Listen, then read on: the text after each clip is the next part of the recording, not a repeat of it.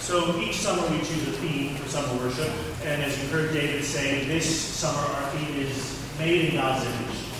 How have we seen God's image in the world? We're going to hear this summer how people have seen God's image in Haiti, in Uganda, in Nicaragua, in trans folks, in prison, in song, and we've asked our former many of you know is also a Church of Christ minister and chaplain, to lead us today with our first reflection what it means to behold the Lamb of God as the image of God. So we welcome Kate.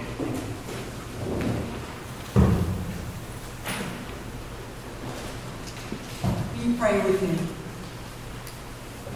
Almighty God, may the words of my mouth and the meditations of all our hearts be acceptable in thy sight. Through Christ our Lord. Amen. Amen. Is the mic good? Yes. The Lord is my shepherd. I shall not want.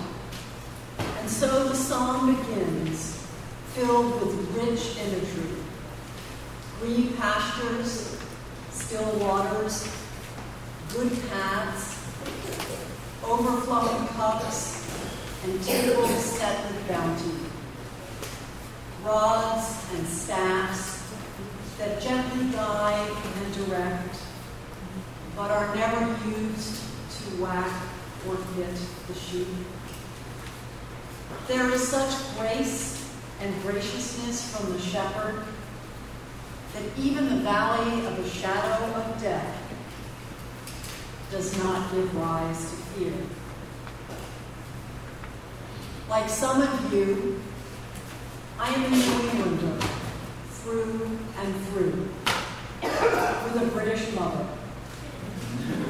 And so, for many years, the images that came to mind when I heard the 23rd Psalm were of Vermont's green and lush pastures, New Hampshire's beautiful meadows, and as the hymn Jerusalem goes, England's green and pleasant land.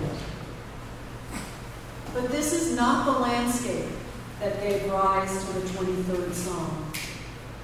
The landscape that shaped and informed the 23rd Psalm is a dry and arid landscape where it is indeed a rare and beautiful thing to find green pastures and still waters.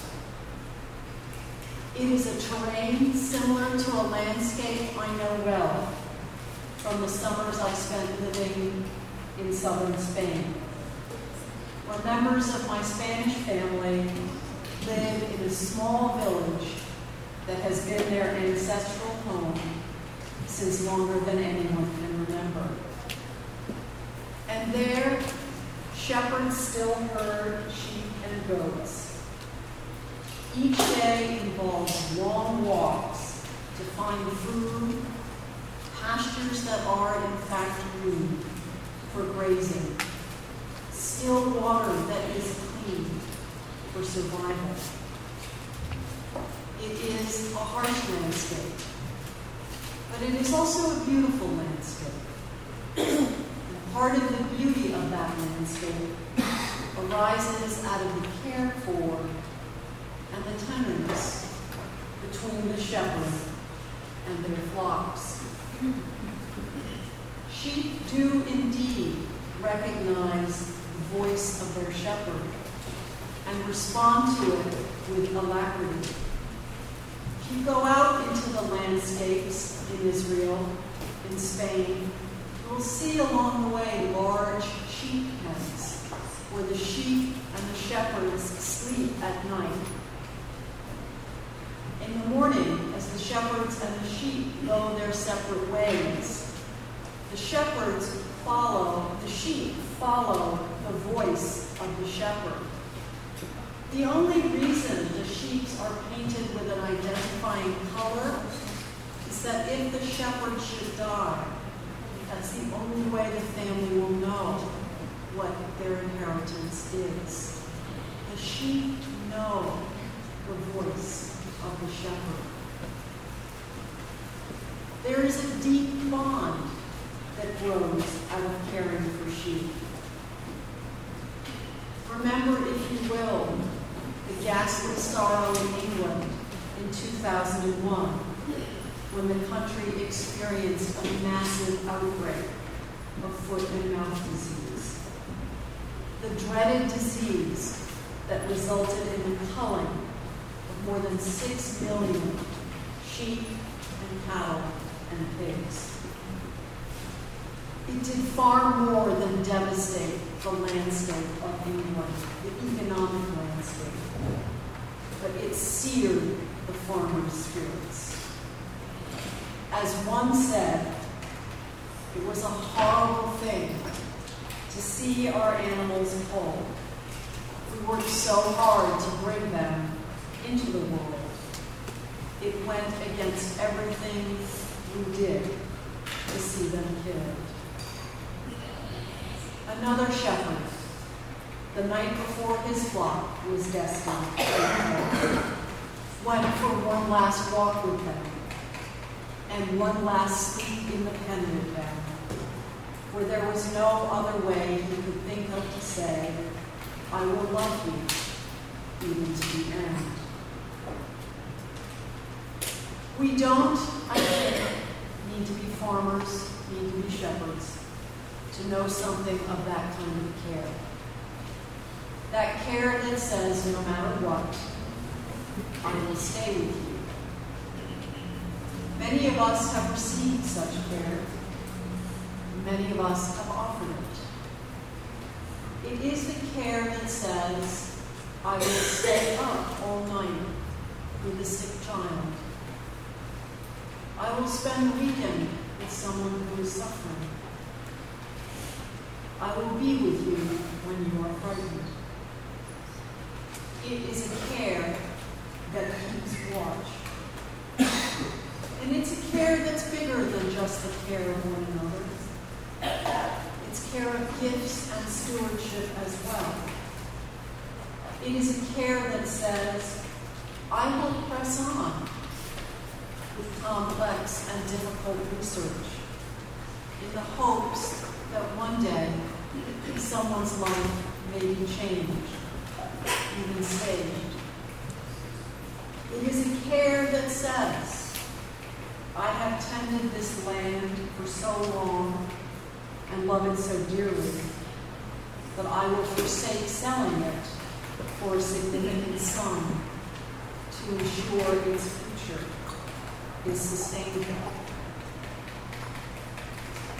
Whenever we offer or receive such care, I believe that it changes us and that it can lead to an experience of intimacy that can deepen our understanding of grace, of mercy, and of God.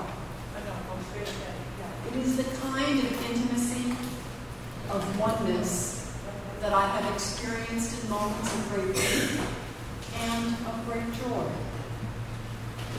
I experienced it several years ago when I told my stepmother that her husband of 48 years, my father, had just died. We hugged and wept, and there was a moment when I truly did not know where my tears ended and hers began, where my embrace ended and hers began.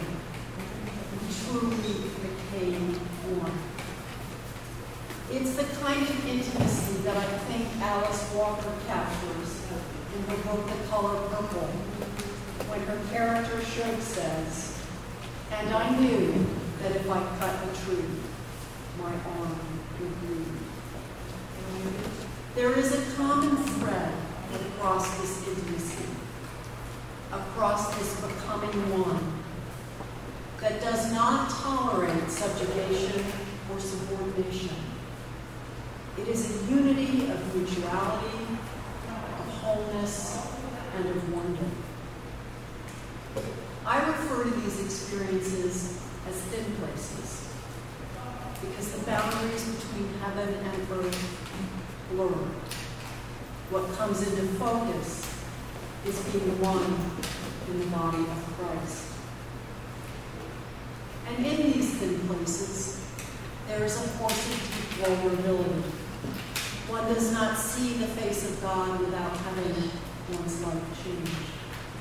And wherever there is great love, there is vulnerability. It's the anguish that comes with the diagnosis of mad cow disease or heart disease. There's the sorrow that happens in betrayal, whether that betrayal happens around the breakfast table or that betrayal happens as we all heard and saw this week on the southern border. For me, the poignant place of vulnerability is where my image of God shifts. The image of God as shepherd, which is a universal agrarian image, becomes a religious. If the landscape of Israel gave rise to the image of the Lord as my shepherd, then it's the religion of temple Judaism that gives rise to the next image of the shepherd who becomes the sheep, who becomes the sacrificial Lamb of God who takes away the sins of the world. It is this sacrifice which is at the core, which is on the cross of Christianity. And it is a love so deep that God becomes first one of us and then dies for us that we might have life and have it abundantly. For God so loved the world. It is one of the few images I'm aware of in Scripture where one leads to another, where the shepherd becomes the sheep, where that one image becomes what is tended. So I end where I began, with the image of the shepherd, and ask, which flock, which lamb, which child, what gift are you called, are we called, to shepherd in God's name?